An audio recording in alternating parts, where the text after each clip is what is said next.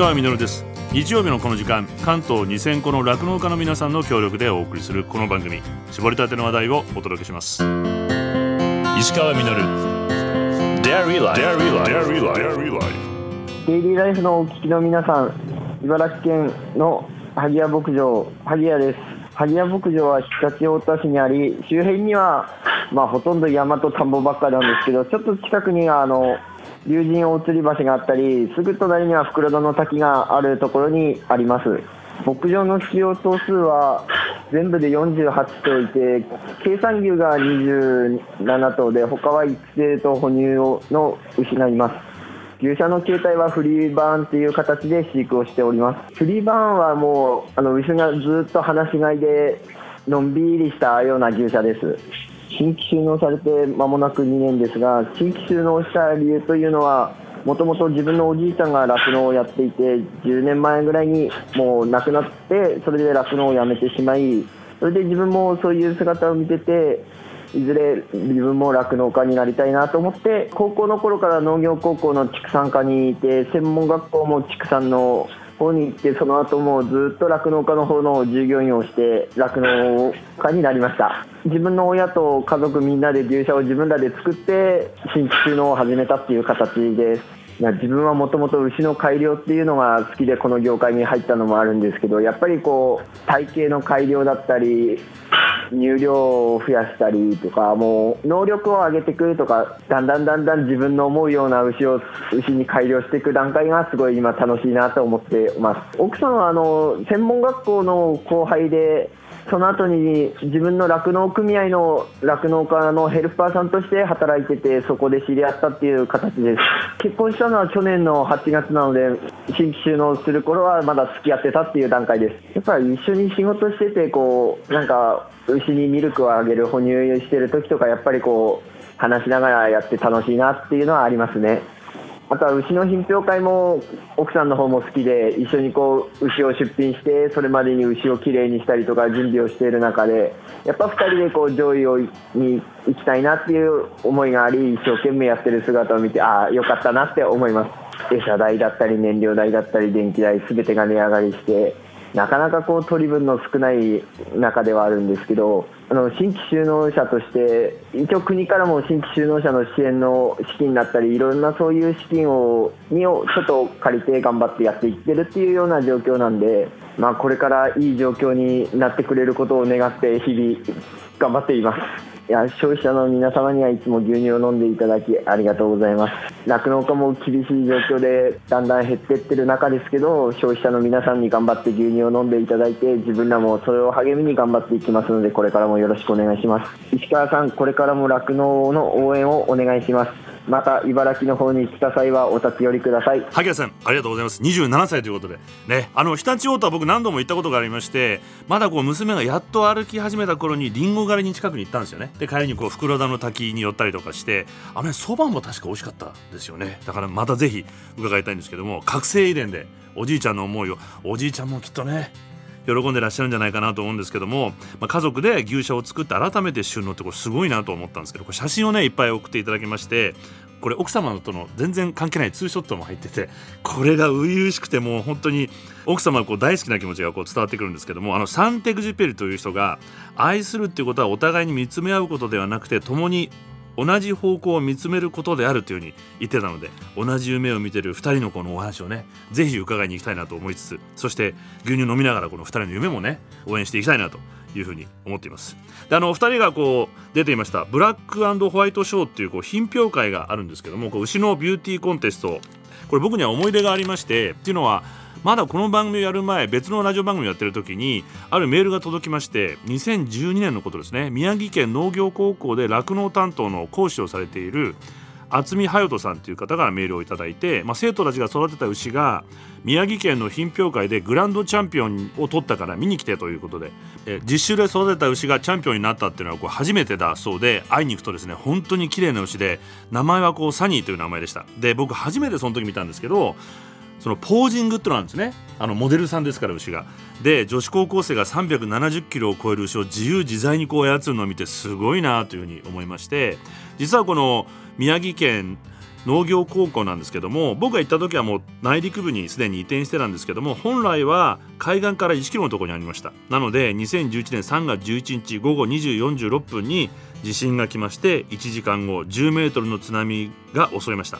校舎2階まで浸水して生徒のオーバーエリちゃんたちは屋上へ避難したと。しかしまあ先生がいないってことに気がついて渥美隼人先生です。津波で全てが流されていく中畜舎に向かいました、まあ、興奮して言うことを聞かない牛を苦労してなだめて柵を開けてようやく逃がした。するとその直後真っ黒な水の壁がバリバリバリバリと音を立てて押し寄せてきましてどうにか近くの鉄塔によじ登って1名を取り留めて朝まで待ったと、まあ、その時聞いたんですけど同僚の先生たちはもう帰ってこなかったので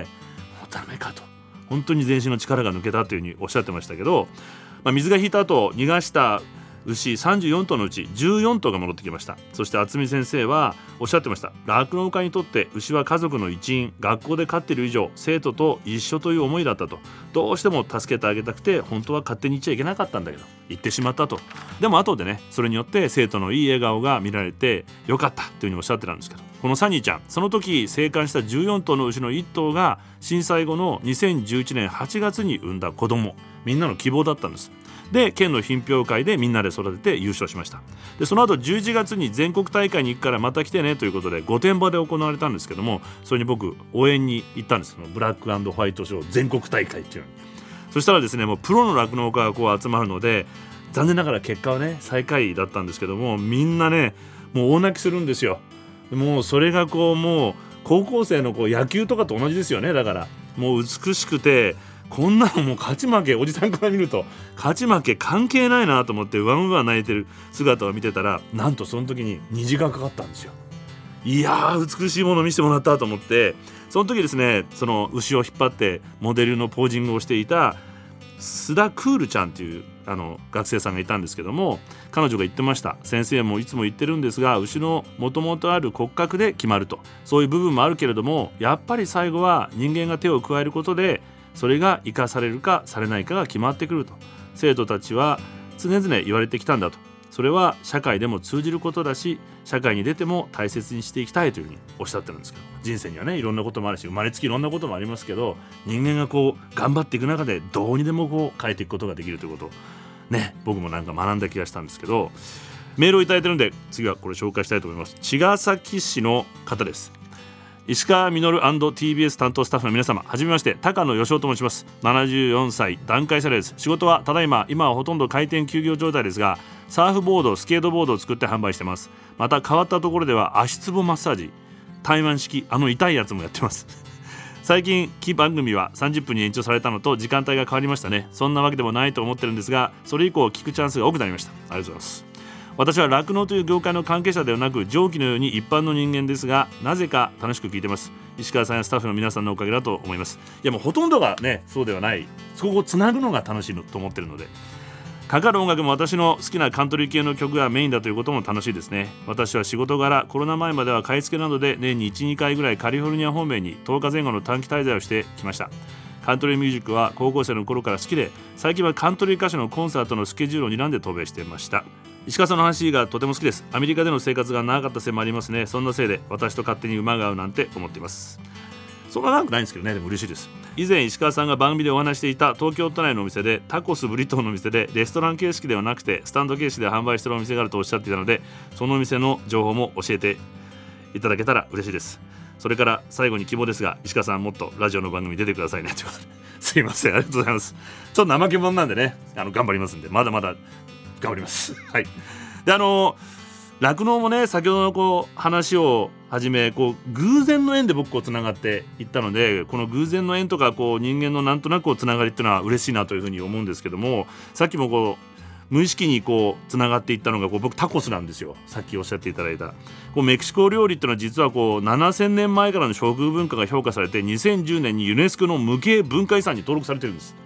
だけどあんまりねみんなそんなんじゃないじゃないですか。フランス料理とかイタリア料理みたいに。僕はそのロサンゼルスでメキシコ人の人が多く暮らす町にいたのでこう庶民的な味として、まあ、そこの味がまず忘れられないのと、まあ、今ではこうメキシコに旅行して現地で食べる味が忘れられなくて無性に食べたくなるんでやっぱ無意識に探しちゃうんですよ。だけどなかなか美味しいとこがなくてアメリカ的すぎたりとか日本でこうアレンジしすぎてたりとかしてどうもあの味がないなと思っていいところをいくつかご紹介したいと思うんですけどもメキシコの人が実際作ってるのは原宿の竹下通りのちょっと外れにあります。1個。あと新小岩の商店街にもあります。これ両方石です。で下北沢にあるお店はメキシコ人のご主人のために作っていたらものすごく美味しい本場の味になっちゃって大使館も認めるようになったというお店もあります。これ3つともレストランです。でスタンドっていう同じだと中目黒。でこれはあの高野さんお好きだと思うんですけどもサーフィンで彼も行ってメキシコに行ってタコスにはまって勉強して作ってる。これバハっていう場所があるんですけどもそこの味です。でもう一つは山梨県の山中湖に本店があってトラックで都内に売りに来るお店でこれはもう世話になったメキシコに恩返しがしたいともう現地から食材をフェアトレードで取り入れてもう本格派メキシコ人もうなる味っていうのはこの辺が僕の今のねおすすめなんですけどもどこも共通しているのはこう美味しいお店っていうのはメキシコ文化のやっぱり引き継いでるので誰が作ってるのはやっぱあったかいんですよね美味しいところは。で僕11月にこの前行ったんですけどもまずロザリートというビーチの町にいましてまあ、友人とあてもないこうドライブをしていて友達がこうふと大通りからじゃあビーチ行こうって適当に曲がったんですね。渋滞ぐらいゆっくり走ってると普通の渋滞ぐらいなんですけども家の前にブリトー35ペソって書いてありまして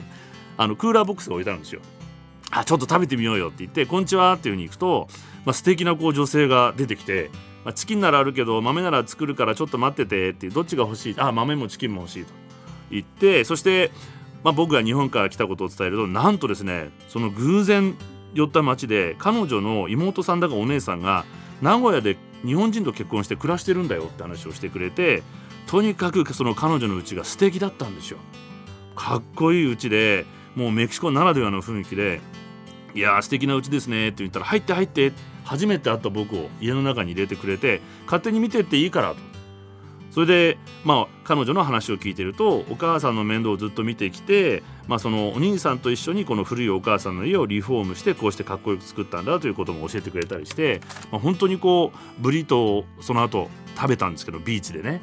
これがもう絶品ですっごく美味しかったんですけどもその後ですねまたブラブラして数日後まあ、ロサンゼルスに帰る日に、まあ、最後にティワナという町で、まあ、国境沿いのこの辺りでご飯食べて帰ろうと。で去年行ったお店があったよねって話をして、まあ、観光地のレストラン街お土産街に行ったんですけどももうあやふやな記憶で多分ここだったよなっていう感じで入ったお店がありました。でそのお店で去年おそらくそのお店で食べたモレっていうのがすごく美味しかったんですね。モレっていうのはナマトル語でソースを意味する。これいろんなモレがあるんですけども有名なのはカカオが入ってる黒いモレなんですよ。だからチョコレートの原料と一緒です。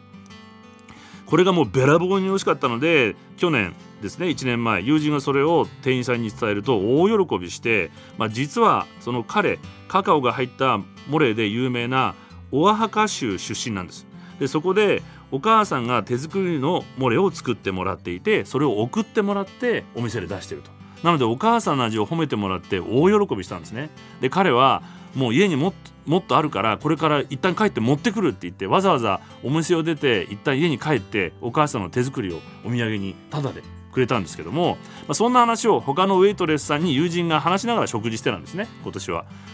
多分このお店だと思うんだけど違うかななんて言いながら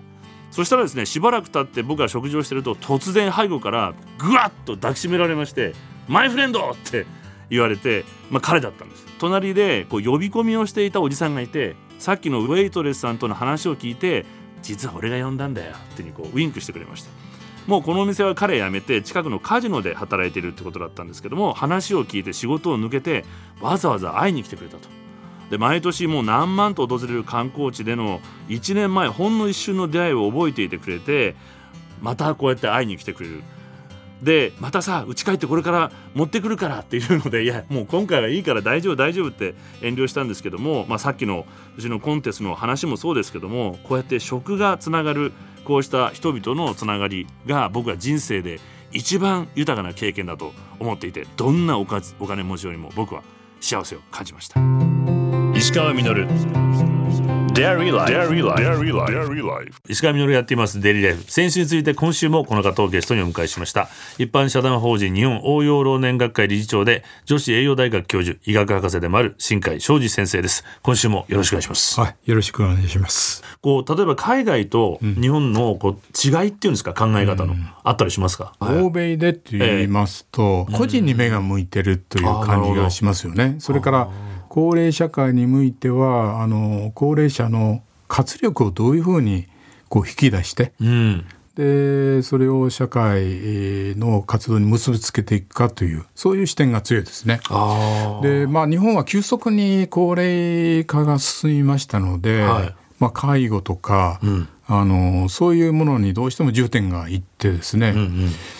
まあ、インディビジュアルな高齢者本人が何を望んでるかというあるいは潜在的に持っている力をですね、んうんどう社会が活用するかというところが若干やっぱり弱いかあな最近最近になってだいぶ出てきましたけれどもね、いわゆるその QOL ですね。さっきおっしゃってた。そうですねあの以前柴田先生が、まあ、高齢者人口の8割は自立していて、うん。でそういう介護とかあの支援が必要な人は、まあ、残りの2割ぐらいだって言われた全然元気じゃないですかみんな。まあ、あの8割の人をどうするかっていうことがですね、そうですね。この高齢社会で非常に重要なんですよ。介護医療という少しこう、まあ、負の側面からですね、もう少しこの8割の人にも、もっとあの社会の中で活躍してもらえるような仕組みをですね、あの作っていくということが、まあ、日本では特に求められているのかなと思うんですね。なるほどそれそしてその人があのそれが生きがいまたはあのなんていうか生活の張りになっていくということですよね。先生ってあのなぜこのジェロントロジーを志すようになられたんですか？予防医学をやりたいと思いまして、はいはいで予防医学のエビデンスというのは大体は疫学研究からなってるんですよ。まあ、大勢のデータの平均的な傾向をいろいろ調べてですね、はいはいこういうポイントを守るとよりあのこういう疾患なり、まあ、あるいは元気な老後が、えー遅れるよっていうことですね。その東京の方のね、あの当時老人総合研究所というところがあったんですけどね、はあのたまたまそこのあの当時副所長をしてた柴田先生からああはいまさに「お前うちに来ないか?」という話でええ電話がありましてね。はあ行きたいですと いう話で。それでそこで、まあ、あの100歳老人調査とか、はいはい。それから小金井市研究とかね。ああこれさっき読みました。でその他にもあの秋田とかですねいろいろなところに出かけて。本当だ。南なんていうんですかこれあ南貝村というところですね。私があのその後ですね2001年以降はですね、自分で群馬県の草津町に行ったり埼玉県の鳩山町とおかは兵庫県の養父市とかそれから都内でもあの大田区とかですね。あ今度東京のど真ん中そういうところで、はまた追跡対象集団作りまして、あのまあ、時代とともにあの健康寿命に関係するもんっていうのはやっぱり少しずつ変わってきてるんですよ。はいはいはい。でそれをあのやっぱり10年間隔ぐらいで見ていく必要があるということで。それがこの基礎のデータになってるわけですね。そうです。いやどんなことがわかるんですか？そうすると。あの私がおエビデンスあの研究所の最後5年間は副所長をしてましたので、はいはい。まあ、あの2000年以降のですね、データをみんなでまとめてですね本になってるんだ。健康長寿に向けたガイドライン、このエビデンスブックを作ろうということではい。作った、あのこういう本がございます。はいはい。でこの中で検討したのは12項目なんですね。おはいはい。その中にはあの食生活非常に重要なので一番最初ですね食生活、それから2番目にあの、えー体力も非常に重要なんですね。でその体力づくりには身体活動というのもね、運動も含めた身体活動も重要なんですよ。はい。それからリタイアした後の社会参加の問題ですね。さっきおっしゃってた。はい、ええこれも検討して、あと心の問題、うん。まあ、この心っていうのはあの長寿になればなるほど平凡な心が訪れてくるということなんですね。いいですね。これを老年的超越と言うんですけれども。超越してくるんですか？超超越。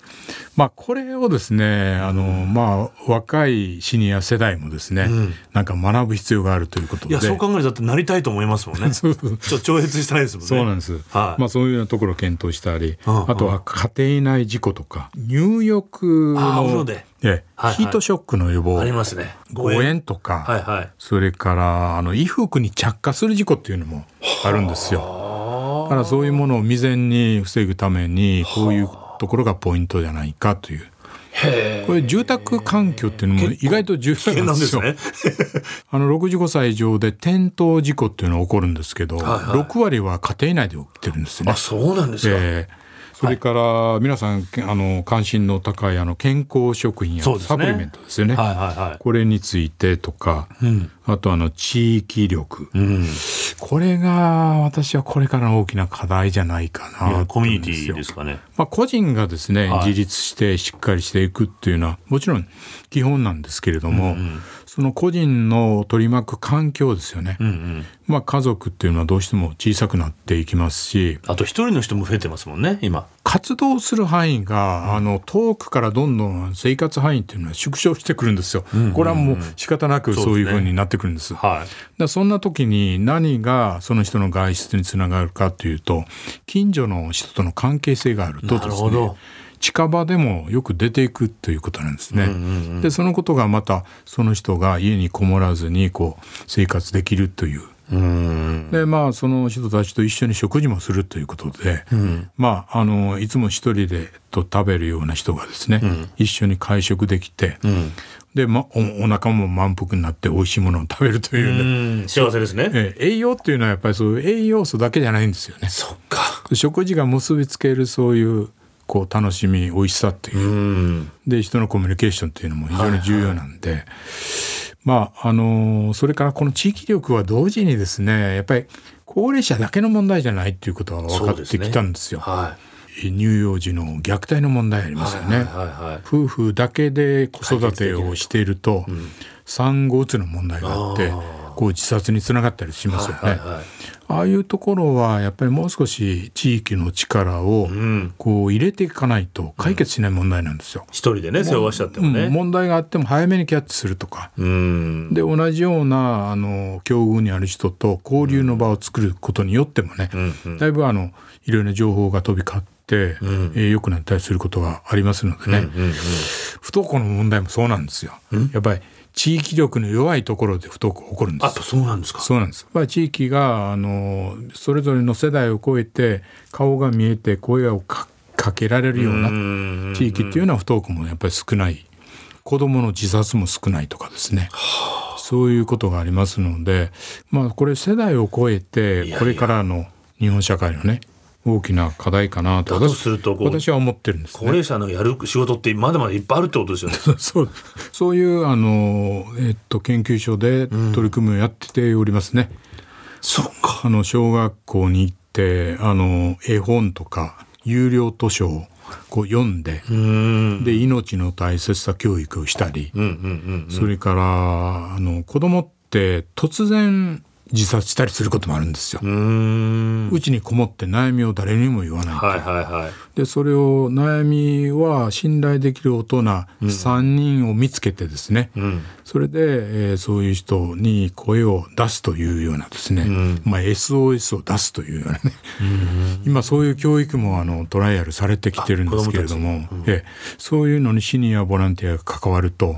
あ。の非常にあのいい効果が子どもにあるということが分かってきてるんです。そっか人生経験を積んだ大人だからこそ逆に早く察知してあげられることも。あれ？この子なんか元気ないぞとか、で子どもの方からねあの登下校でこう見守ってる、んうん。あのシニアの人に声かけたりね。結構やってますよね、ん。はい、あの「おはようございます」とかっておじいちゃんにお掃除してるおばあちゃんとかに「あそっかそっか」でそういう方があの学校の、えっと、図書館の運営なんかにも関わると、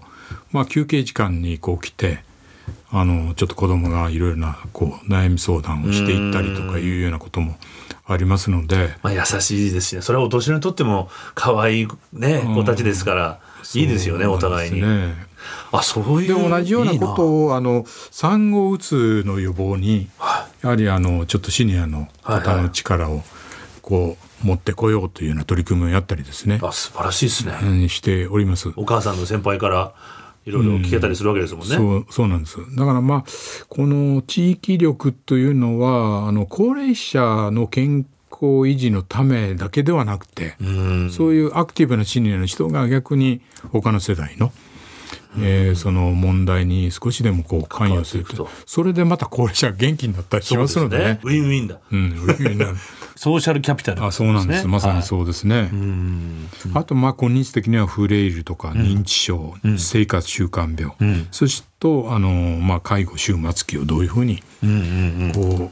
う、まあ、心の準備、ん。そして最後の ACP というですね ACP まあ、アドバンスケアプランニングという。あはい、まあ、どういう最後を迎えたいかということもですね、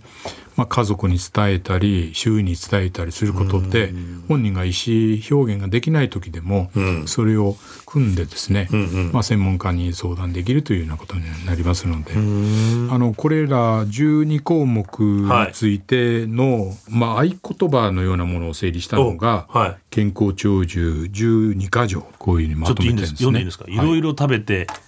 痩せと栄養不足を防ごうそうです。口の健康を守り噛む力を維持しよう。筋力プラス歩行力で生活体力をキープしよう。外出交流活動で人や町とつながろう。目指そう。ウィルウェルビーイング110社100歳のね、110社の心に学ぼう。年を重ねるほど増える。家庭内事故を防ごう。はい、正しい利用の目安を知ろうと。ササプリメントですね、うん。で広げよう地域の輪。地域力でみんな元気に。地域力でフレイル栄養体力社会参加3本の矢でフレイルを防ごうよく食べよく歩きよくしゃべり認知症を防ごう高齢期の持病を適切にコントロールする知識を持とうなるほど事前の備えで最後まで自分らしく暮らそうとでこれ12にこうなってるんですねそうですまだまだお聞きしたいことが尽きないんですが、時間となってしまいました。石川稔デイリーライフ、一般社団法人日本応用老年学会理事長で、女子栄養大学教授、医学博士でもある新海昌司先生をお迎えしました。新海先生には来週もご出演していただきます。ありがとうございます。はいありがとうございました。石川稔。Dairy Life. Dairy Life. 石川みのるがやってまいりました。デイリーライフこの番組では皆さんからのメッセージをお待ちしております。メールアドレスはミルクアットマーク tbs.co.jp です。番組公式 X もあります。ハッシュタグミルク954をつけて投稿してみてください。新海先生お話伺ってきたんですけれども8割の方が元気な高齢者ということで。まあ、高齢者って言葉がこう合わないような僕にもこう70代の先輩がいるんですけどもなんか不思議な縁がありましてその方のお父さんとも昔僕知り合いだったりとかよくよく聞いたら高校も大学も一緒だったりとかへえとか思ったんですけどまあでもそこから先は全然違くてですね有名メーカーのオートバイのデザイナーだったんですよ。で、まあ、定年した後ハローワークになんとなく通っていたら偶然町工場で面白そうな仕事を見つけちゃいまして飛行機や車のこうエンジンをカットして、まあ、海外とかの工業エンジンとかを勉強する学生の見本を作るらしいんですね。でこれがもうメカ好きなので